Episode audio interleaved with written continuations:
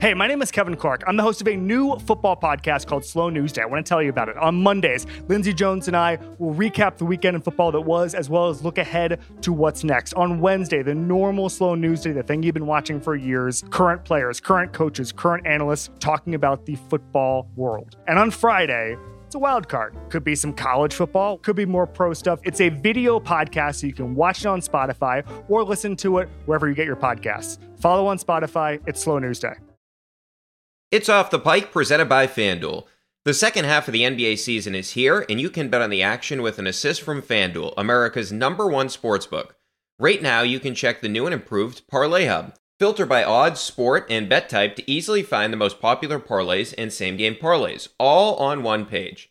Plus, start betting on the Explore page and the Pulse and bet live same game parlays for every NBA game. So download the app today and bet with FanDuel, official partner of the NBA. The Ringer is committed to responsible gaming. Please visit theringer.com slash RG to learn more about the resources and helplines available, and listen to the end of the episode for additional details. Must be 21 plus in present select states. Gambling problem? Call 1-800-GAMBLER or visit theringer.com slash RG. This episode is brought to you by UGG. Y'all know UGG is a brand that athletes wear all the time in the tunnel and on travel days. Well, I bet you think UGG season is only during the colder months of the year. Au contraire, you're wrong. You need to check out the latest spring drop from UGG. They have everything from sandals to clogs. I like the sandals.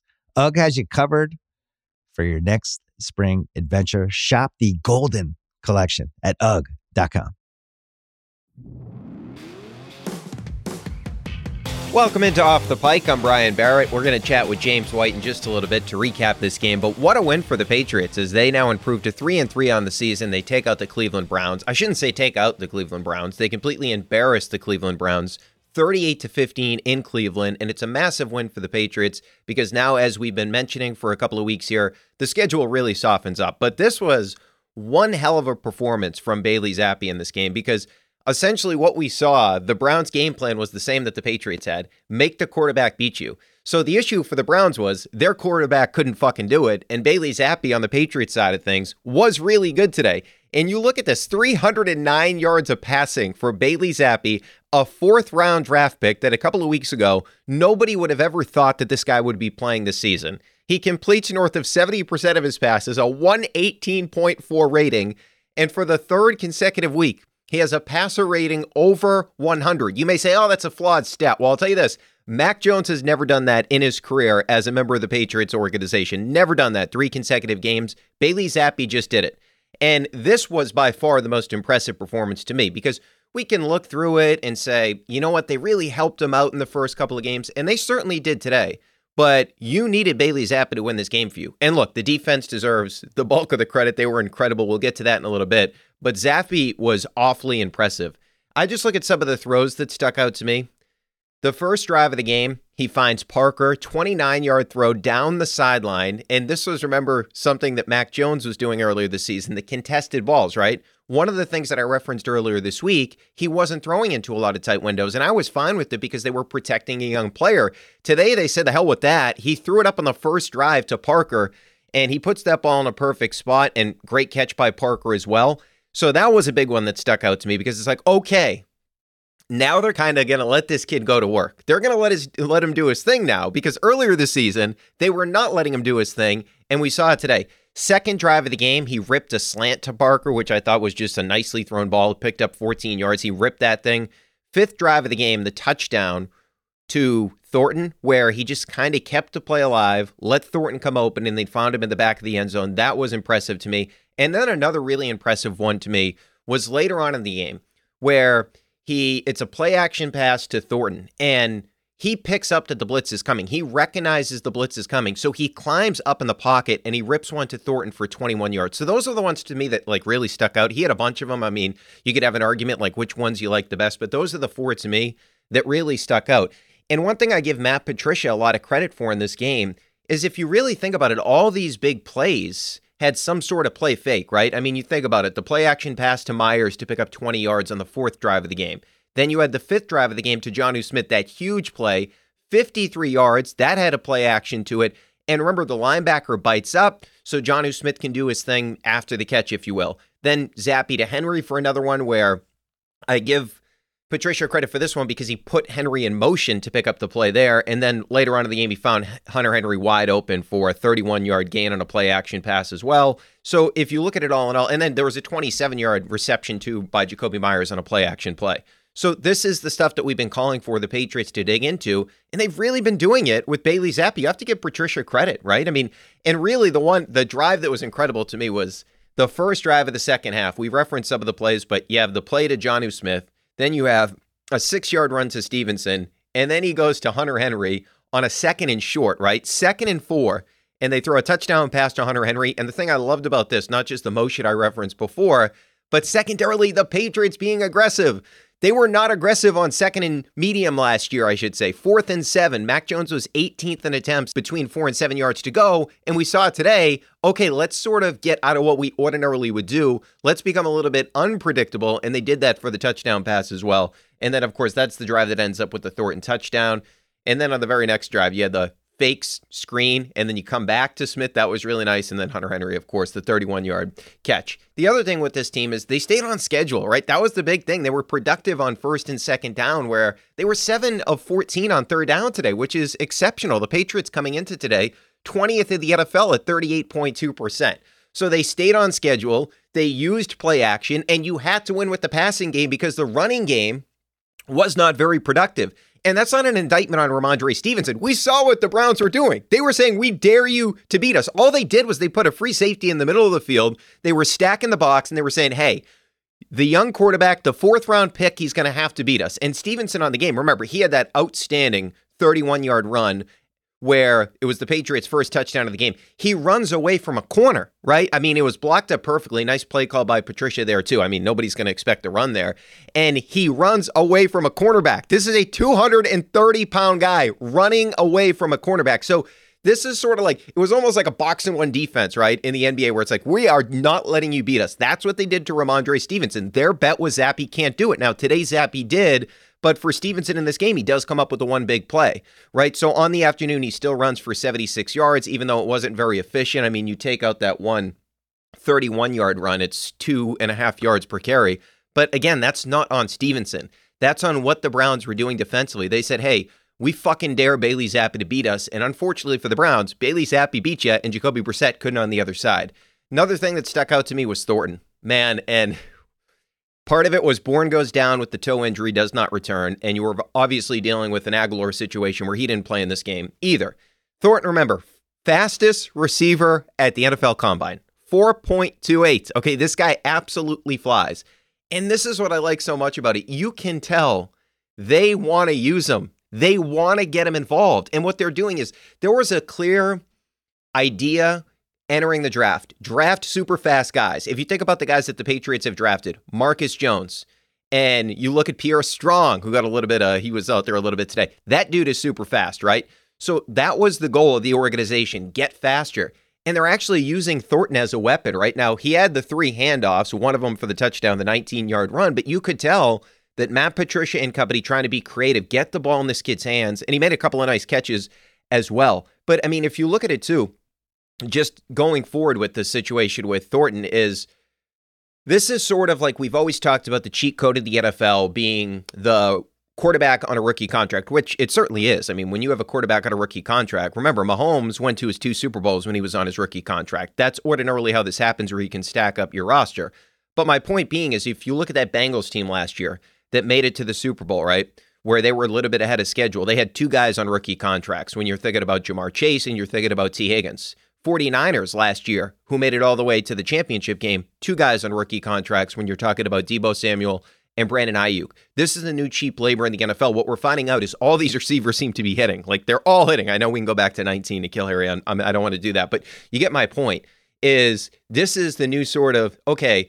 How do we get production from the receiver position when those numbers are just getting astronomical, this is how you do it. Get these guys at a rookie contract. So I'm excited to see what they do with Thornton the rest of the season because he certainly showed up today. He was really good. Not to say he didn't show up before, he was injured for the majority of the season.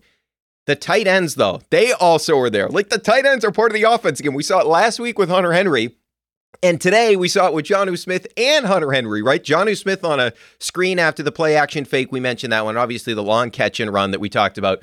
But they're scheming him up. So this is what sticks out to me about Jonnu. In Tennessee, and like I said, this is I'm not looking at this as like, oh yeah, this contract's good now. No, no, it's not a good contract. I'm not saying that, but you have to get something out of the guy. You're paying him all this money. You got to get some sort of production out of him. So in Tennessee, if you go back to when he was successful in Tennessee, 4.7 yards before reception, 5.1 yards before reception.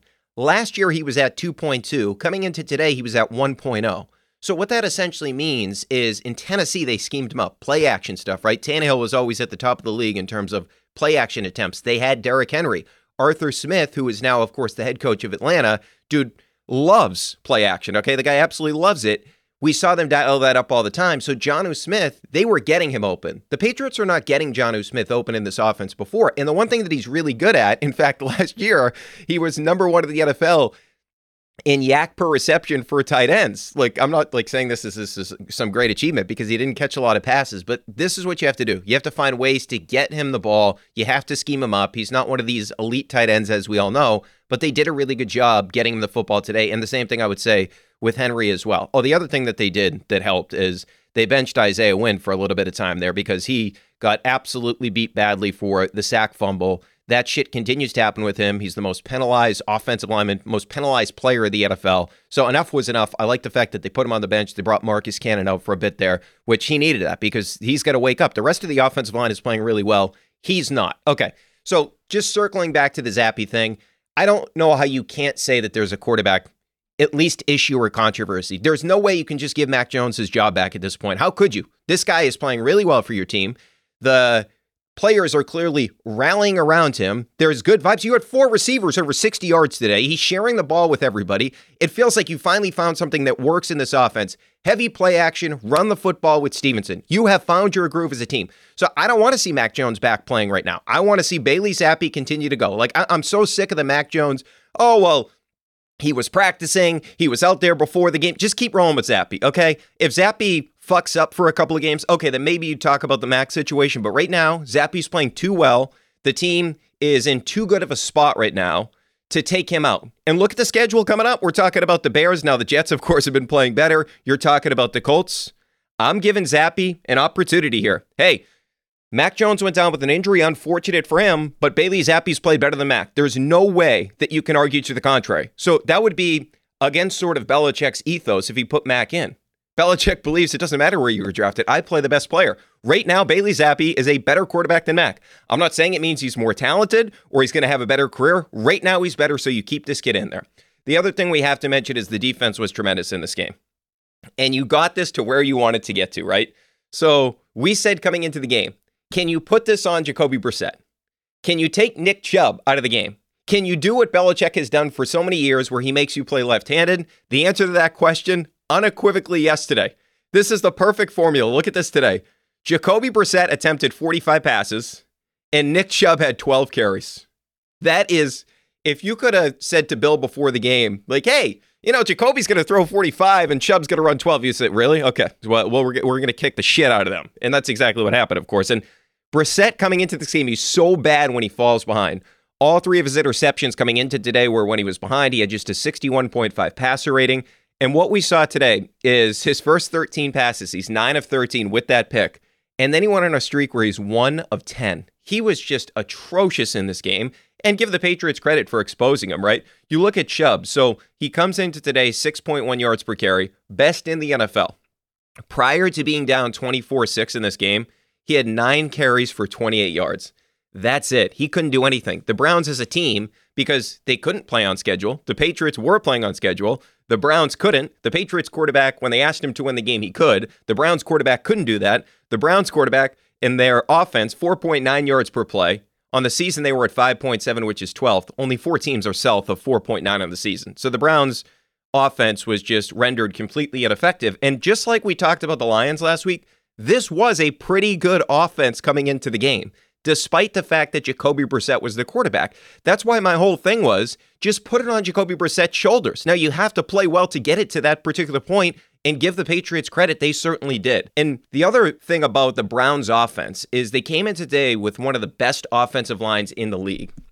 Their run block grade, according to Pro Football Focus, was first. Their pass block grade, according to Pro Football Focus, was second. The Patriots were all over them. Deatrich Wise, Matthew Judon, they completely outplayed the offensive line of the Browns. And one of the other big things is if you look at it, the Browns were four for 15 on third down. Only Carolina is south of 29% of the season. Coming into today, the Patriots had struggled on third down. Just 23rd in the NFL at 43.9%. The Browns offense was fifth at 44.3%. So coming in, you would have said, okay, the math tells you that the Browns have the advantage on third down. Instead, it was the Patriots that had the advantage on third down because they were stifling Chubb on first and second down. So you made life more difficult for essentially Jacoby Brissett in this game. And if you look at it, you had big plays all over the place today. First drive of the game, Dugger takes advantage of that poorly thrown ball by Brissett. I don't know what the hell he was doing there. That was a horrible pass. Good play by Dugger. You give him credit. When the other team makes mistakes, you got to capitalize. Dugger certainly did there. Third drive of the game, you stop Brissett on that fourth and one, the sneak. Fourth drive of the game, second and long, Wise gets pressure on the quarterback. And then third and long, Jack Jones covers Cooper down the field. Outstanding coverage. Jack Jones has been phenomenal. He has been really good for this team. Then you go to the fifth drive of the game. Wise pressure again. Jack Jones again coverage on Cooper. You force them into a field goal. Sixth drive of the game after half. Marcus Jones on Cooper, another rookie cornerback, right? Seventh drive of the game, you get the Mills pick, and that was Bentley came free. Uh, that's schemed up. Give Steve Belichick, give Jerod Mayo credit. The Browns did not pick up Bentley whatsoever, so you get an easy interception for Jalen Mills. And then later on, Wise bats down a pass, and then Mack Wilson has the sack on second and third down. And then, of course, Wise had the strip sack. So all day we saw Deatrich Wise in the backfield. All day we saw really good coverage from these cornerbacks. And I hate to keep coming back to this. Not that I hate to keep coming back to it, but it's worth mentioning again. Look at all the production this team is getting from young players. Rhamondre Stevenson, Tyquan Thornton. Now, this this is what I'm really excited about coming out of this game. It feels like he's going to be a real thing in the offense going forward. Because once those other guys, obviously Agholor didn't even play, but once Bourne went out, there was a heavy emphasis on getting this guy the ball. And look, two of those runs went for nothing, but I just like the fact that they feel like, okay, this guy is a weapon. Look at the rest of the NFL. All these teams have speed, right? The teams that have good offenses across the sport, they have speed. Like the Niners. Remember this whole thing in the offseason? The Patriots want to do more of the Niners stuff. They have speed at the wide receiver position. Aiyuk and Deebo Samuel. I'm not comparing any of the guys to Deebo Samuel. I'm just saying get the ball in your playmakers' hands. And there was a clear emphasis to do that today. Another good game from Jakobi Meyers as well. But just getting back to the young guys, Cole Strange still doing his thing. Jack Jones has been outstanding. Marcus Jones, a difference maker in the return game. And of course, we saw what he did today as well in terms of the coverage. He played more in coverage than he ordinarily does, or I should say, he played more in defense than he ordinarily does. We saw a couple of the running back uh, running backs come in as well. So man, it does feel like Bill the drafter is back. And of course, the most important one today is the quarterback Bailey Zappe. But biggest takeaways from today is just a massive win for the Patriots because now you set yourself up to compete for a playoff spot. It looked like earlier this season you weren't going to be able to do this, but now you set yourself up for sort of the soft spot in this schedule, except the Jets look better than we thought they were going to look. The Bears do not look that way. The Colts do not look that way. So you set that up. Zappe continues to play well. And inarguably, Bailey Zappe has saved the Patriots season because if Brian Hoyer was playing quarterback for this team, they would be losing left and right. So Zappe has unequivocally saved the season. And then last but not least, give Patricia and give the coaching staff a lot of credit, mainly Bill, but give Patricia credit as well because this was by far the best offensive game plan and the best offensive execution they've had all season long. All right, a lot more to get into. We're going to be joined by James White in just a little bit here. This episode is brought to you by Empower. You got money questions like Can I retire early? What are my best savings options? Can I afford to pay for my kids' education? Luckily, Empower has all the answers. With Empower's real time dashboard and real live conversations, you get clarity on your real life financial goals. So join 18 million Americans and empower what's next. Start today at empower.com. Tap the banner or visit this episode's page to learn more. Sponsored by Empower, not an endorsement or a statement of satisfaction by a client. Welcome back into Off the Pike. Joining us now, three time Super Bowl champ, it is James White. James, how are you, man? Doing great. How are you? I'm doing well. So I got to ask you this to start. So when you were in training camp with the Patriots, you knew that Zappe was going to have a 300 yard game this season at some point, right? Never, not not at all. But I mean, I thought he did a great job during you know OTAs, training camp, preseason. He showed flashes of what he could possibly do. Obviously, nobody thought he would you know have an opportunity to play this season with Mack and then Hoyer, but I think he was prepared and ready to go. He's done a great job these past few games, and you got to give him a lot of credit for what he's doing. He's definitely helping the team win. Yeah, and it seemed like sort of James, everything was working for them today, right? In terms of the play calling, I like felt like Patricia did a really good job. It felt like there was a ton of play action in there, which is something they didn't do a lot with Mac, but it obviously helped Zappe. and. The tight ends got involved. You got the rookie receiver Tyquan Thornton involved. Of course, DeVante Parker had that nice catch down the sideline. Jakobi Meyers does what he ordinarily does. But it does feel like this Patriots offense is now in the best place it's been this year.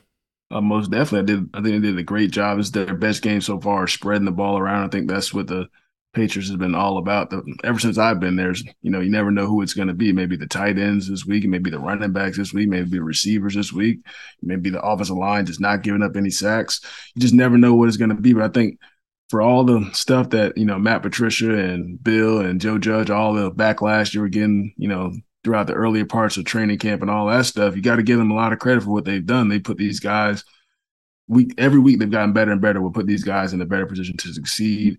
They've done a great job today. I think they're making Bailey feel very comfortable back there. He's protecting the football. He doesn't really seem like a rookie out there. He's standing in the pocket, making the throws. I, I even think the offensive line has gotten better throughout the year because I know they were struggling a little bit in the beginning of the year as far as protecting Mac, and they still have had you know some issues here and there, but they faced a good pass rusher, Myles Garrett, who gets everybody trouble. So yeah, a couple false starts and things of that nature, holding all that good stuff. But he's going to make his plays. But I think everybody as a whole in that offense has gotten better and better every week, and they just got to keep getting everybody involved. I think that's when they they're at their best. Yeah, I think Bill's going to be pissed off about those eight penalties in the yeah. first half, which is the most in the season. They kept yeah. doing it in the second half. At one point, too, they put Isaiah Wynn on the bench and they brought in Cannon yeah. after the strip sack. So What's it like in the locker room right now? Because Zappe has now played three consecutive pretty good games. It felt like obviously this is the game where he was really part of the victory, right? Where they really had to put it on his shoulder because they sold out to try to stop Ramondre Stevenson. Mac Jones, the first couple of games of the season, did not play particularly well. Like James, is there going to be start to be a growing feeling in the locker room? Like I don't know, maybe we should stick with Zappe. No, I don't think so. I think everybody has the ultimate confidence in Mac, especially off coming in the last year, in his rookie season, playing a full full season, and to see what he was capable of doing. I think everybody still has the belief that he can go out there and play great football, which I think he can. Obviously, just to protect the football a little bit better once he gets back in there. But I think Bailey's doing a great job. I think it'll probably help, you know, like a little bit more of a fire under Maggie. You have your the person who's supposed to be behind you going out there playing good football in the same offense. You want to go out there and do the same help your team win football games when you get back. But I don't think there's going to be any controversy. I think Mac's the guy, but Bailey's doing a great job. And I think it's going to be great competition for years to come for whenever, you know, Mac's years are up down the line. And I mean, they have a huge decision to make. You have two, what it looks like, two really good football players at quarterback. It's a good problem to have. Well, if they do, so if they do go back to Mac, and let's say the hypothetical is that Mac plays similarly to the way he did earlier on the season, do you think Bill will be quicker to say, okay, maybe I do go back to Bailey Zappe this time because it, it was like a given Mac was the guy. But if he does go back to Mac and then Mac's not playing at that level, yeah. the rest of the team looks at it like, well, hey, Zappe was putting us in position to win. I think the only possible way is just if Mac isn't protecting the football because that's what you know Belichick preaches the most is protecting the football. If you don't turn it over, the, the offense doesn't turn the ball over. He always throws a stat. I think it's like a ninety six percent win percentage for the Patriots to win the football game. So I think the only possible way is just Mac's putting the ball in harm's way. I think that's the only way they you know end up switching to Bailey. But I think Mac will come back, you know, like I said, fired up, ready to go because obviously nobody. You know, you, are happy for you're happy for Bailey, but as a competitor, he's like, he's like, man, I want to go out there and play good football too. So I know he's itching to get back out there. Yeah, We'll see. I mean, Zappe yeah, hour, yeah, Zappe fever, man. Yeah, I'm starting to buy. He had a couple of those throws too, James, where he like uh, brought down the arm angle. A couple of nice throws like that. A couple. Of, I mean, one of the slants he threw to Parker. I mean, he just kind of ripped that ball. I mean, the guy's got a ton of confidence right now. I'm awfully impressed with what I see. Yeah, he's he has the arm talent. You wouldn't think for a guy he's not big in stature at the quarterback position. You think he possibly wouldn't be able to see over the offensive line, all that stuff. But he gives his guys chances down the field. He's putting making the right reads, standing in the pocket confidently. He's not panicking. He's going through all his reads. You know, you, a lot of times you see rookie quarterback. You know, they get on that first read and they start to feel like the pocket's going to collapse on them. But he's he's standing in there and he, he's making those throws. And I think he's he's gotten better and better every week. And I think as the season goes on there's more tape on him, he's going to have to do that because people figure out what they're doing. They're, you know, early on is heavily relying on the on the run game, so everybody's going to start stacking the box and seeing if he's going to make those throws and be able to win on the outside. And he's he showed that this week, and he's have to continue to do that the more he plays. Yeah, and it seemed like too today. One of the other things that jumped out to me was there was an emphasis to get Tyquan Thornton involved in the offense yeah. after, of course, Bourne went down with a toe injury. No Nelson Agholor. They gave him the ball three times in terms of like jet sweeps, stuff along those lines. Yeah. One he took to the end zone. What was he like in camp, James? Like, was did his speed like jump out right away? Because obviously, fastest guy for a receiver at the combine. Was it like, holy crap, this guy's fast? Oh, most definitely. Um, I know he hurt his his shoulder in like rookie minicamp or something. Like all during you know OTAs and training, he basically like running with one arm. So wasn't surprised he ended up hurting his shoulder you know, at some point during the season, but he was still running like 22, 23 miles per hour, whatever it was with the with the messed up shoulder. So you you definitely tell his his speed flash, but he's really quick. You know, most guys who are that fast, um, I think unlike maybe like Waddle and Tyreek Hill, those guys are extremely fast and quick, but most guys who are that fast, they're not able to change direction. Well, he actually is, which is good. And you can see the way he releases on some of his routes, even on the jet sweep, putting his foot in the ground and scoring the touchdown he's a he's a difference maker for that offense for sure when he's out there. And I think obviously Bill knew that, and Matt Patricia, Joe Judge knew that. So that's why I think they got him involved early and often. I think they'll continue to do that. He's another guy who can stretch the field like like Nelson can to have.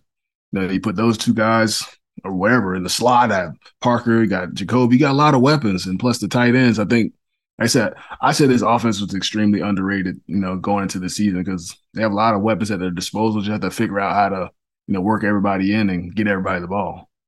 Yeah, I mean it's it's a good problem to have, right? When you yep, have a lot yeah. of capable guys. Like even if yep. they don't have that unbelievable number one stud, we've seen Parker have a big game and he played well again today. We've of yep. course seen Agholor have a big game. Thornton got involved today. Jonnu Smith got involved, yeah, which that was great. I, I, I, love to see it. They gotta gotta get him the ball more. Just find a way to get the ball in that guy's hands. Even on the play today, he catches the ball. It's hard to bring him down. Just just get that guy going, man. You know, everybody likes to, you know, get on him last year because he didn't have the best, greatest year, but he was used mostly probably as a blocker. Brian Morey was as a receiver last year, but they just got to find a way to get the ball in that guy's hands. Him and Hunter, they're, they're difference makers. Yeah, well, it appeared to me, James, like one of the things that helped him in the game today, the two big catches, was they were using a ton of play action, and that's kind of what he did in Tennessee, right? The same type of offense with Derrick Henry. So it felt like that may help not as much as the quarterback Bailey Zappe, but outside of Zappe, it might help Jonnu Smith more than anybody else. 100% run play action, get him those easy access throws up the seam or across the middle and just let him catch the ball and run more kind of like what we used to do with Gronk, you know, when Tom was there. Just hard play action on a pin pull, hit him right up the a crosser across the middle of the field. He breaks a couple tackles and he scores. I mean, I mean that play was in every week if there wasn't like multiple versions of it. So he's got to do a great job of scheming it up and getting that guy the ball. All right, so Rhamondre Stevenson today. I know it's going to be frustrating for him. Like they were just basically they just had like a free safety in the middle of the field, and everybody else is in man coverage. They're stacked up trying to stop him. So it's got to be frustrating. But he did bust out that 31 yard touchdown run at the end of the half. James, that to me was a really nice play by Patricia, but he then ran away from a corner. He's 230 pounds, right? Yeah, I mean that guy. He's he's a different breed. He's a guy. He's bigger, but he's quick and he's fast and you don't really see that a lot of. I mean, got Derrick Henry, a guy like that, but he's he's a little bit different because he's a little bit more shifty. You can see him even on some of those one yard gains, two yard gains, making guys missing the hole and then the backfield. He's a he's a different type of runner for him. He's a good change of pace compared to Damien. They're both really talented backs, and I think they're they're better when they're both out there because you know defense have to prepare for those you know two types of guys because they seem to do two different things with those guys in the game. But so he's a, he's a good football player. I said he'll continue to get better and better as he gets older. Hey, so what did you see from the defense in terms of basically they just took Nick Chubb out of the game? I mean, obviously we've seen Bill do this so many times, whether it's a receiver, whether it's a star running back. We've seen him do it before. But what did they do to just basically eliminate Chubb from the ball game? They're just trying to see if Jacoby could beat him throwing the football. I think I think Bill, I mean, obviously Jacoby was in our system for a few years, so they just gonna play it that way. We got to stop the run because if they're running the football, then Jacoby's gonna get a lot of easy throws. And I know Chubb had a pretty good game against us a few years ago. He had the two fumbles and whatnot, but he had a few big runs, and he's a tough guy to stop. You know, he's top five in rushing this year. So I know the emphasis this year uh, for the game versus them this year was to stop him because Peak is going and that offense is extremely hard to stop. I think they had a great game plan for shut down the run, see if Jacoby can beat you. And they got some interceptions, try to make some tight throws for him. And um, his receivers had a couple drops and whatnot. But I thought they did a great job in the back end. You know, Marcus Jones is doing a great job filling in. Jack Jones, those young guys are probably playing a lot more than some people probably thought they would, but they're they're talented. And I said this rookie class is showing that they can, you know, help win football games. Oh, you're not kidding. I mean, it's the past two drafts have been ridiculous for Bill. I mean, obviously last year he's got Mack, he's got Barmore, he's got Stevenson. Mm-hmm. This year, I mean, we've seen Zappe, who may be the most important out of all yeah, of them. Yeah. And then he, of course, Jack Jones, Marcus Jones, Jones all these guys. Thor- yeah. yeah, Tyquan Thornton's out there. Cole Strange, of course, is playing yeah. every snap. I mean, yeah. Bill's been criticized recently, James, for his drafting, but the past two years, man, you can't really say anything about it. Yeah, yeah, you can't really say much about it. Like I said like he can, he's not hundred percent in in control how somebody ends up you know turning out as a football player. They they draft a guy can they can fit in the system, and sometimes it just you know doesn't happen to be a great fit, or sometimes that guy just isn't sought out to be a, a great NFL player. That's just the way it goes. I mean, I think they look at look at Bill like, oh, he can't draft a receiver, like receiver, this and that, but sometimes just it's just a fit thing, scheme thing, and sometimes those guys can go somewhere else, and it's probably a better scheme fit ends up working out there. But these past two years, they've found guys that fit their scheme really good. And these guys have been playing a lot these past few years. And I think it's really cool to see those young guys step in, play some major snaps, and make big plays in games. Yeah, the one thing that I saw in the defense too is it did feel like for they had free rushers like constantly yeah, in this yeah. game, whether it's Ja'Whaun Bentley a couple of times so, James, is that like Steve Belichick and Jerod Mayo are drawing that up? Is that like really bad football from the offensive line of the Browns that has been good this season? Like, what what was that? Because it felt like that was a theme of the day. it's, it's, both. I mean, it's good good scheme by Mayo and you know by Little Bill, like that's what I call Steve.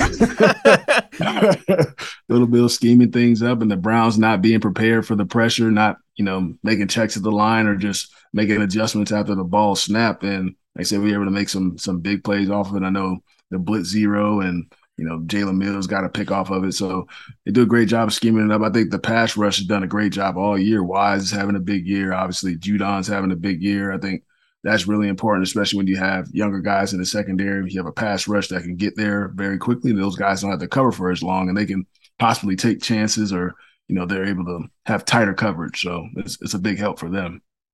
Hey, what is Steve like, or as you call him, Little Bill? no, he's different than Bill. he, you know, he's younger. He's like he's like around my age, so he's you know he's he's with the stuff. He's around the guys. He knows all things that goes on in the locker room. He's. I remember when I first got there, he wasn't necessarily a coach. I don't even know what he was. I guess he was technically a coach, but he, he sit on the back of the plane next to me. I chop it up with him. He's a, he's a good dude, little players coach, and like I said, he's he knows how to get to know his players, and like I said, he can shoot the stuff with him and, and have fun with him as well. I heard he was like looking at schemes when he was like in junior high. like he he could break down.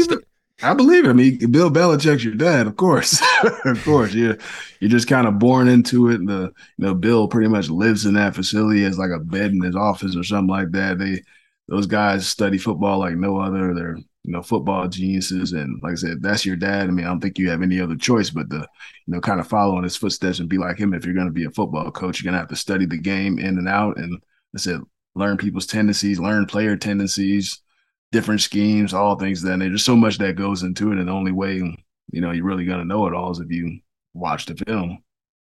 All right. So, uh, Big Bill, what have you made of his last couple of weeks? Because I mean, this whole Mac situation for him, not about Mac playing or not, just about all the injury stuff. He said this week, "I, I thank you for the opportunity to talk about Mac's injury."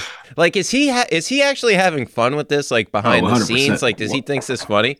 One hundred percent, he thinks it's funny. He's he's hilarious. I know he doesn't necessarily like the media, so he's going to give them, you know, as least amount of information as possible. And he likes you know, kind of poking at him a little bit in, in his man. I know up there he's being serious. Sometimes I think in the past few years he started to laugh a little bit more with the things he's saying, but I feel like even in the past when he had those straight faces, I know deep down inside he wants to laugh because he knows they're trying to poke and knit and grit, get get information out of him, but he's just not going to give it away. And I think, mean, that's just the way it is. I know a lot of other coaches don't really do it that way. They're more descriptive and, and all that stuff. But that's that's the way he likes to do things. He wants to give his opponent and the media the least amount of information as possible, so they don't really know if a guy's, you know, super hurt or he just has a little ankle twisted his ankle or something. He'll be fine playing. He wants to keep guys guessing. So that's just his mantra.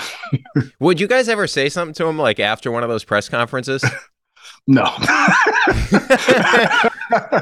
what about like some of these press conferences crack me up when he like just he'll reference some like random player and talk about like how good the guy is. You guys ever see those and like why is he talking about that guy this way? I mean, he like I said, he watches a lot of film. Like I said, those Wednesday meeting, Wednesday morning meetings were kind of going over the next team that we're playing, and he's asking guys questions and about the opposing team, like who's his backup, what college did he go to, or where this coach last coach at? When's the last time we played him? It's just this. That's just the type of stuff he he's prepared Wait, for anything. He, he would he'd ask you guys what college the guy went to. Yeah, he'll ask you sometimes the most random question, like how many years he been in the NFL, like did was this, did this guy get hurt in preseason? What did he, what did he hurt? Like he'll ask you, he'll ask you like sometimes the most random stuff. And, you know, a lot of times some guys don't really know the answer. They, they just know you know who the starter is or this and that, the, like the basic information. And sometimes he'll try and nitpick. And so the, a lot of those detailed questions will go at like probably some of the older guys because they kind of expect a little bit more. But it's always funny if you ask a younger guy those type of questions. They're just like, like what? like why do I need to know? What about like so? Remember when he referenced uh, during like the Deflategate thing, my, the, my cousin Vinny quote? I'm not the Mona Lisa Vito of like I forget what it was. did did you guys talk about that with him because that was freaking hilarious? No, we never talked about that. When I like I said, we nobody really brought that up in the locker that whole situation. All right, James. So it looks like now going forward, where this Patriots team is at from a schedule perspective, I thought if they win this game, they have a real chance to win five consecutive games. Obviously, Vikings on Thanksgiving is going to be tough, but prior yeah. to that, I mean, it's not like they're this unbelievable team. You get the Jets twice, who of course playing better. The mm-hmm. Bears mm-hmm. are not looking good. They get them on Monday night, and in between there, they get the Colts as well. It does feel like the Patriots now have a chance to make it to the postseason. Yeah, I mean, I thought they have a chance to sneak into the postseason. Like I said, a lot of people are writing them off because of the offensive coordinator situation and all that, and you know some changes on defense. But they have a bunch of winnable football games. You know, for these next this next five game stretch, the Jets are playing. Like I said, they're playing really good. Like I said, they went out there in Green Bay and won a football game that people didn't expect them to go out there and win. So that's those going to be you know tough two games versus them. I think those will be the toughest two games for them. I think the Vikings will be tough as well, but those division games are really tough. And the Jets have a lot of young guys that are playing really well for them. Their rookie class is good too. So be an interesting matchup. But like I said, they're in a good spot. And hopefully, you know, if Mac isn't back out there, Bailey could keep, you know, playing the way he's playing. And when Mac does get out there, he doesn't, you know, he improves and protects the football and, you know, gets back to the guy that we saw last year or even better. Yeah, and we know Bill hates the Jets, so he'll, he'll, yeah, yeah, he'll, he'll be ready to go for those games. hey, before we let you go, James, were you worried at all that some of these guys, I know David Andrews was there. I think Slater and McCourty were there too. I saw them in the picture. Obviously, I saw Moss. I saw Brady at Robert Kraft's wedding. Were you worried at all there could be a carryover effect? Because that was Friday night, man. That's a quick turnaround. No, I wasn't worried at all. A lot of guys, you know, do different things on Friday nights. You know, everybody has their different routine, going to dinner. Maybe the younger guys go to a club or whatever, whatever. Who knows? But everybody has a routine on Friday night. I don't think it's a big deal at all. Those guys just having fun with you know Mr. Kraft, who likes to have a good time himself. So. oh, he does. yeah, he does. I mean, that was a party. It was like. Yeah. I saw Ed Sheeran was there, Meek yeah. Mill was there, Elton yeah. John was there, man. Like he was not messing. I don't, I don't know how you keep a wedding like under wraps like that. Yeah, I, I heard Randy no Moss like didn't even know until the end of the week where it was going.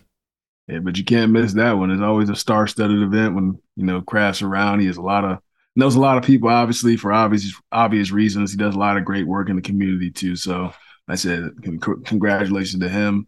I said, I'm sure they had a lot of fun. I'm kind of kind of mad I missed it. what happened? You, you couldn't make it? Nah, nah, I'm you know I'm out of the state, so I, I had no idea. uh, I got you. All right, that is James White, three time Super Bowl champ. James, thanks so much, man. We'll talk to you next week. No problem. Talk to you next week. There's a lot that could impress you about the all new Honda Prologue EV. True, it's got class leading passenger space and clean, thoughtful design and intuitive technology But what really sets the Prologue apart from the competition is that it's more than an EV. It's a Honda. Honda, the power of dreams. Visit honda.com slash prologue to learn more. This episode is brought to you by UGG. Y'all know UGG is a brand that athletes wear all the time in the tunnel and on travel days. Well, I bet you think UGG season is only during the colder months of the year. Au contraire, you're wrong. You need to check out the latest spring drop from UGG. They have everything from sandals to clogs. I like the sandals. UGG has you covered for your next spring adventure. Shop the Golden Collection at UGG.com. Welcome back into Off the Pike. Great stuff there from James White, of course. I want to get to some over unders with the Celtics in just a second here, but the Bruins last night completely outplayed the Coyotes, I should say, on Saturday night. They outshot them 43 to 24. They let them back in the game, careless turnover by Zacha, but overall, the Bruins dominated that game. And I don't want to get into that game in great detail because I am excited to see Monday. You actually play a real legitimate team. The Coyotes are an absolute joke. That team is atrocious. And then the other part of the equation is you're going to play Florida on Monday night. And Florida is one of the teams that came into the season with high aspirations, fourth in terms of FanDuel's odds to win the Stanley Cup. So that's the game I'm looking forward to. Really enjoyed opening night. Last night, not as much because things got a little bit sloppy, but I thought Greer looked really good for them. Lindholm played really well. Obviously, Carlo goes down with the injury, which isn't great considering the fact that you're already missing McAvoy there in terms of your defenseman. So, not great when it comes to that. But overall, I thought it was one of those wins that could have been a lot easier than the Bruins made it out to be. All right, I want to get to some Celtics over unders. So myself, Steve Ceruti, Jamie McClellan, we came up with these over unders for the Celtics on the season as we get ready for opening night on Tuesday, which I cannot wait for. Celtics and 76ers. So the first one is Jayson Tatum over under his MVP finish, 4.5. So last year, just to put it into context, he finished six. I'm going under the four and a half. He's on FanDuel at plus 1300 behind Luka, who is the favorite, Embiid, Giannis, Jokic, KD, Jazz at 1300 as well, plus 1300. Now, I would put, as I told you before, I'd put some money on that plus 1300. Embiid has a ton of momentum. It feels like last year, a lot of seasons, he wins the MVP, two consecutive years finishing second, and that Philly team's going to be good. Luka, I understand how great of a player he is and all that, but they may not even be a top six team. Warriors, Clippers, Denver, Minnesota, New Orleans, Phoenix, like there's a chance they're not even in the top six. And I don't see that as any sort of guarantee. Jokic has no chance. I mean, the last guy that won three consecutive was, we all know, Larry Bird, 84, 85, 86. Giannis, I like that. That's a good one in terms of now after he had that great playoff series against the Celtics. It's been a couple of years since he won an MVP. He's won a championship since then. So it used to be like Giannis fatigue. It's not going to be Giannis fatigue anymore. Durant's not going to play enough games. So I see Tatum finishing in the top three, and I, I like that plus 1,300 on FanDuel. All right, next one from FanDuel over under 53 and a half wins for the Celtics. I'm going over, and I know that's scary because a lot of the injuries, but I think they're going to come out of the gate like they're shot out of a cannon. And it kind of reminds me of remember when the Celtics lost Hayward, his first game with that gruesome injury and they were sort of doubted for a second there. They lose two consecutive games to begin the season to the Cavs, and the second game was to Milwaukee. And then they just go on a great stretch. And that was like the only good portion of Kyrie's career here. He was incredible. They start the season 22 and 4. And so I feel like what the Celtics are going to do is stockpile a lot of wins early because they're sort of in this FU mode right now. I mean, if you read the article that Chris Mannix had at SI, you can tell that these guys are really fed up. They want to get things going. And the other portion of it is the end of the season. So at the end of the year, after February 20th, right, which is sort of the tail end of the season, what we're going to see across the league is teams are going to be tanking because you have two guys at the top of the draft in Wembanyama and Scoot Henderson. Obviously, Wembanyama is going to go one, but Scoot Henderson most years would go number one in the NBA draft. And look at some of these teams you play after February 20th. Two with Indiana, who may be the worst team in the league, and they're going to trade guys away.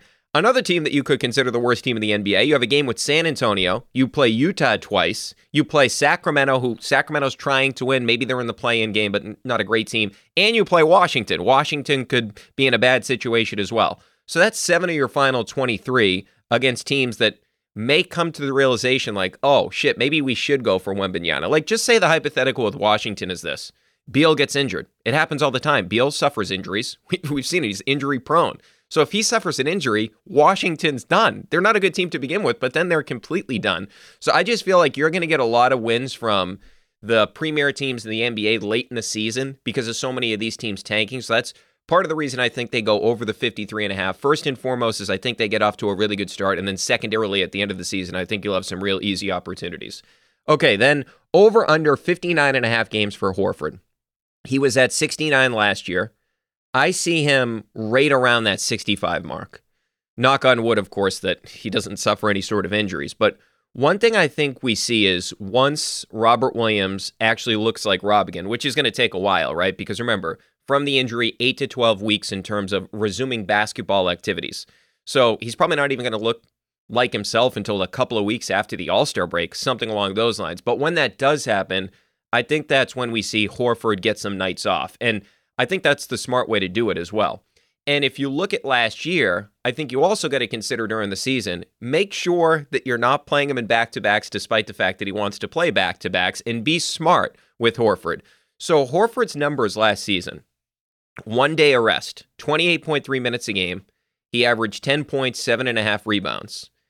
With two days rest, he played 30 and a half minutes. He averaged 9.9 points, 7.7 in terms of the rebounds. So the raw number is pretty much the same. But here's the big thing. With one day rest, he shot 44.2% from the field. With two days rest, 52%. In terms of his three point percentage, one day rest, 31.3%, two days rest, 46.7%. So, you know, if I have these numbers, the Celtics have these numbers. There's no reason that you should be playing Horford in back to backs or only with one day rest, unless you really need to, because the biggest thing about Horford is keeping the guy healthy. So I don't see the reason to push it with Horford whatsoever. So I think he goes slightly over that 59 and a half. Uh, about 65, I would say, games that he plays, unless he suffers some sort of injury, which is obviously possible with Al, as he's an older player. All right, Brogdon over under six assists per game. This is an interesting one to me. Smart led the team last year at 5.9, but I'm going to go over six because of this. Brogdon is going to run the second unit with either Jaylen or Tatum hanging around, and I would envision that it's going to be Jaylen hanging around because Tatum's more of a creator, as we all know, than Jaylen. Jaylen is more of a play finisher. So he's going to have more chances than Smart does, right? Because when Smart starts the game, he's got to be playing with Tatum, he's got to be playing with Jaylen Brown a lot of the minutes that Brogdon plays, and obviously Smart will get opportunities too, but I just think right away in the first quarter of every game, you're going to have Brogdon out there without either Jaylen Brown or Jayson Tatum. And as I said, my guess would be Jaylen Brown. So it kind of gives him more of an opportunity to run more stuff. We're going to see him running more pick and roll than Marcus Smart did. So I believe he goes over that six. The other thing I look at too with Brogdon, I gave this out a couple of weeks ago. The FanDuel odds for a six man of the year plus 1600 for Malcolm Brogdon. So he's behind Jordan Poole's the favorite, which obviously makes a lot of sense. You have Powell, you have Herro, Christian Wood in front of him. I like those odds. Now, the problem I have with the Six Man of the Year award is the voters are just fucking lazy. All they do is vote for the guy that has the most points, right? They don't vote for guys that actually do multiple things. Like, for example, Andre Iguodala never won a Six Man of the Year award when he's playing for the Golden State Warriors. How is there more valuable reserves than Andre Iguodala, who during his peak years in Golden State, he was arguably the best perimeter defender in the NBA. I mean, he's up there with the Kawhi Leonards of the world, right? I mean, we've seen what he's done on multiple occasions defending LeBron James. So I and he's an exceptional playmaker. So I've never understood why people don't pay more attention to other stuff in terms of it just feels like it goes to the highest score every year, which I hate that. But I still think Brogdon if he's averaging, say, hypothetically 15 and 7, he's and for a team that is going to be really good, he's going to have a real opportunity here. All right, over under for the Celtics, two and a half seed in the East. I'm going to go slightly over. Okay, second best odds to win the East on FanDuel, plus 300. Milwaukee's at one. So I believe the Celtics and the Bucks are the top two. The reason I say that is Philly's ceiling is really high, but remember, Joel Embiid last year played the most games he's ever played in the NBA at 68. He had never played more than 65 prior to last season. It just feels like, and it's unfortunate for him, it's unfortunate for NBA fans, but every season he goes down with some sort of malady. And sometimes they're weird. Sometimes he gets like poked in the eye or something along those lines, right? So I just feel like Embiid is going to miss some time, and the Celtics are going to get one of those top two seeds. All right, over under game 20 for the first smart Joe Mazzulla shouting match. I'm taking the under on this one, and I don't even think this is going to be like a real bad thing. I just look at it in terms of the second Marcus Smart like disagrees with maybe some of I'm not even talking about playing time, like if they take him out at the end of the game and keep Brogdon and Whiten or something along those lines. I'm just talking about like, oh, he doesn't like the ATO or something like that. He doesn't like the play that Mazzulla draws up. There's going to be an issue. But I think the more likely thing, Smart gets into it with either Tatum or Brown, more likely Brown, or maybe Grant Williams. That certainly could be the case as well and Mazzulla steps in, and Mazzulla and Marcus Smart go at it. So I'm going to go under there. And like I said, this is not a panic thing. It's not a big issue. How about Grant Williams over under 30 minutes per game? I'm going over the 30. So last year, 24.4 minutes per game. He shot north of 46% on corner threes, 41.1% overall on threes. Big thing that benefits him in terms of the minutes is no Raw. Now, I know we had, of course, Bill on the other day. He didn't want to see a ton of Grant at five minutes. I believe it's coming just because he's the certainty, right? These other guys are question marks. Kabengele, Kornet, even Blake Griffin to a lesser extent, because we know what he is now at this stage in his career. But you know, Grant is a good player. I mean, despite how annoying he can be at times, he's a good player. And Grant's looking for a contract too. He's looking for something in that 14, 15 million dollar range. The Celtics have not agreed to terms with him. They're not looking to pay him that much. Not to say like not looking to pay him that much, but that exact amount, 14 to 15 million dollars. They haven't come to an agreement on something along those lines. And so I do feel like if Grant feels like he should be getting more playing time in a contract year, it's going to be an issue. So I do feel like Grant, and a lot of this has to do with merit too. Like he definitely can be a 30 minute per game guy in the NBA. So I think he does go over that 30 this year. All right, over under two and a half all defensive team reps. I'm saying under on this one because obviously you rule out Robert Williams because he's going to come back later on in the season. He's not going to have enough games to qualify for it. So he's out, and of course, he was on it last year. Smart, I believe he's going to stay on it as long as he plays enough games. I think like people go completely over the top about Smart. Like, quite frankly, I didn't think he deserved to win Defensive Player of the Year. I don't think a perimeter guard like that should be getting that award. Like you just can't have the same impact. Just go watch the finals. Who has the impact? Is it Robert Williams? Is it Marcus Smart? But that doesn't diminish that Marcus Smart is one of the best guard defenders in the NBA. Like it's him and Jrue Holiday, the two best guys, really. I mean, Thybulle's good in terms of the shot blocking and all that. Actually, Derrick White is really good as well. But Smart is still a really good defender. I never understood why the media was so pissed that he won. Like people were really angry about that last year. But nonetheless, I think he stays on the team. The other guy that I think makes it this year is Tatum. Tatum, I believe, has built up some momentum for this. So last year, of course, he shuts down Kevin Durant in that postseason series. He outplays him and he takes him on one on one. And if you look at the numbers last year, he defended 70 isolation possessions. The opponent shot just 36.8%. He was in the 71st percentile as a isolation defender. So I think we see a lot more of the appreciation this year for Tatum's defense because he was really good last year as well. So I think they go under the two and a half all defensive team reps. I still think the Celtics will have a top three to five defense in the NBA. They may not be the best just because Rob's going to be out for so long, but that's still the identity of the team. And we still know how good of a defender Smart is. And I believe Tatum's the guy that jumps in there with him this year. All right, over under game 10 that Scalabrine compares Hauser to Ray Allen. Now, Jamie McClellan, our producer, had it at 20. I had to lower it to 10 because I think that under 20 is a guarantee. So under 10, I'm taking under two because they're going to run them like off screens and stuff. And the Celtics haven't had this type of player. We were talking to Bill about this last week. They've not had like a sharpshooter that you can run off screens in a little while here. And the Hauser thing, I don't want to sound like an idiot, but I feel like it's real already. Like I don't want this to like four weeks into the season say, yeah, uh, Hauser's on the bench, he's not playing. But the preseason, and look, I don't buy into everything in the preseason, but he made 13 threes, second most on the team to Jaylen Brown, tied for fifth in the NBA. He was 13 for 27, 48.1% from three the guy hits everything that he takes. I mean, it's it's pretty impressive to watch this guy shoot the ball. So I think we are going to ha- get some of that from Scal. Whether it's like he's comparing it to some of the plays they would run for, like say Eddie House back in the day. I think we get something like that from Scal this year. All right, over under top five and a half finish for Tatum, or over under top five and a half finish for Tatum in technicals this year. So does he finish in the top five? So he was at 14 technicals last year. That was tied for 10th in the NBA. I believe he's going to get into the top five this year, okay? Because for a couple of reasons. First, we know that he likes to complain to the officials a lot. It's not like he's unique in this, but he does it a lot more than other guys in the league. I think we can all acknowledge that. Grant Williams likes to complain a lot too. But here's the thing that I would not be upset if Tatum goes into the top five, if it happens with one sort of loophole. And that is if a lot of his technicals this year are with the other team, meaning it's not him yelling at the ref.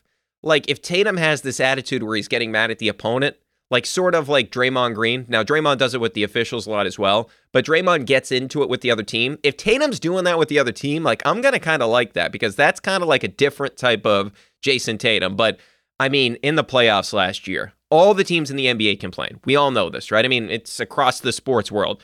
But the Celtics, it was over the top. It was completely over the top. And I do think that Tatum has to wear some of the blame for that just because he's the best player. It trickles down from him. Like uh, Grant Williams running at uh, yelling at officials all the time, that shit cannot happen. But I do think Tatum finishes in the top five, and it may not be a bad thing. The last one I put in here, not an over under, but I was wondering who becomes the rival of the Celtics, right? Because this team just went to the championship. So some of the nominees, if you will, Philadelphia, they play on opening night. They're in the division. You have the Doc part of the equation as well. You have the Nets in the division, that whole Kyrie situation. And now we know that Durant and Tatum are buddies. They work out together, but Tatum did eat his lunch in the postseason last year. Milwaukee, you don't play them until Christmas, and you had that epic series against them where Giannis was just incredible. And then the Warriors, you only play twice a year. So when I look at it, I think that Milwaukee actually ultimately becomes the rival because I think that the Celtics look at them as like man, we barely got through that team. Even though they killed him in game seven, they didn't have Khris Middleton. And they realized like how difficult it is to play Giannis for seven games. So I think that team ultimately becomes the rival. Like that's the team that you match yourself up against. Like that's when we're like, okay, this is a team we're going to see in the postseason. But I do believe like these other ones are going to be more chippy in terms of I think something's going to happen in one of the Golden State games because the Celtics were mad about that. Some of the stuff that Draymond Green was saying, and we'll see what happens with Draymond Green with this whole Jordan Poole situation, but they were definitely mad about that. And the other thing is, I think there's going to be something with Brooklyn. I think that they're going to get into it with Brooklyn a little bit this year. So, in terms of the feistiness, I think we see more of that in terms of Brooklyn with Kyrie and all that different type of stuff, and with the Golden State Warriors. But I think the team that you look at that you measure yourself up against is going to be Milwaukee. And Philly, to me, maybe it's just like the whole Embiid situation. Maybe he riles people up because we know he likes to do that. Maybe he gets into it with like Horford or something because they didn't get along. Or not that they didn't get along, just Horford did not play well when he was in Philadelphia. Now you could argue that they weren't using him correctly. But I think Milwaukee, of course, is the team. I mean, Milwaukee has right now the best player in the NBA in Giannis. So I think that's the team you're looking at. All right, cannot wait for this season to get underway. And it does kind of feel like the Celtics, maybe they feel like after they made it to the finals, like sort of their balls dropped, right? Like they're not going to take shit from some of these other teams. And I do really think, like, one of the things about Ime last year, remember that quote he had for Jayson Tatum where he told him, stop treating these guys like your big brother? I do feel like that sort of changed Tatum a little bit. And I hope the Celtics, like, kind of come into the season with that attitude. Like, no, we're the team to beat. Like, I want them to act that way against these other opponents. I cannot wait for the season to get underway on Tuesday. All right, if you want to send a voicemail in after the Celtics game, you want to react to the Patriots win on Sunday, if you want to do something with the Red Sox, I don't know what you would want to talk about with them right now because it's miserable, but you can leave us a voicemail 617 396 7172. 617 396 7172. Thanks to Jamie McClellan and Steve Ceruti for producing this podcast, and we'll chat after the Celtics game coming up on Tuesday.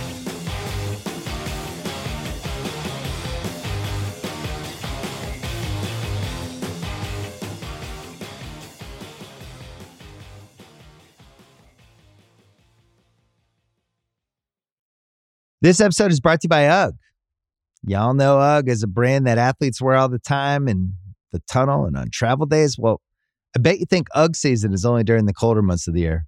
Au contraire, you're wrong. You need to check out the latest spring drop from UGG.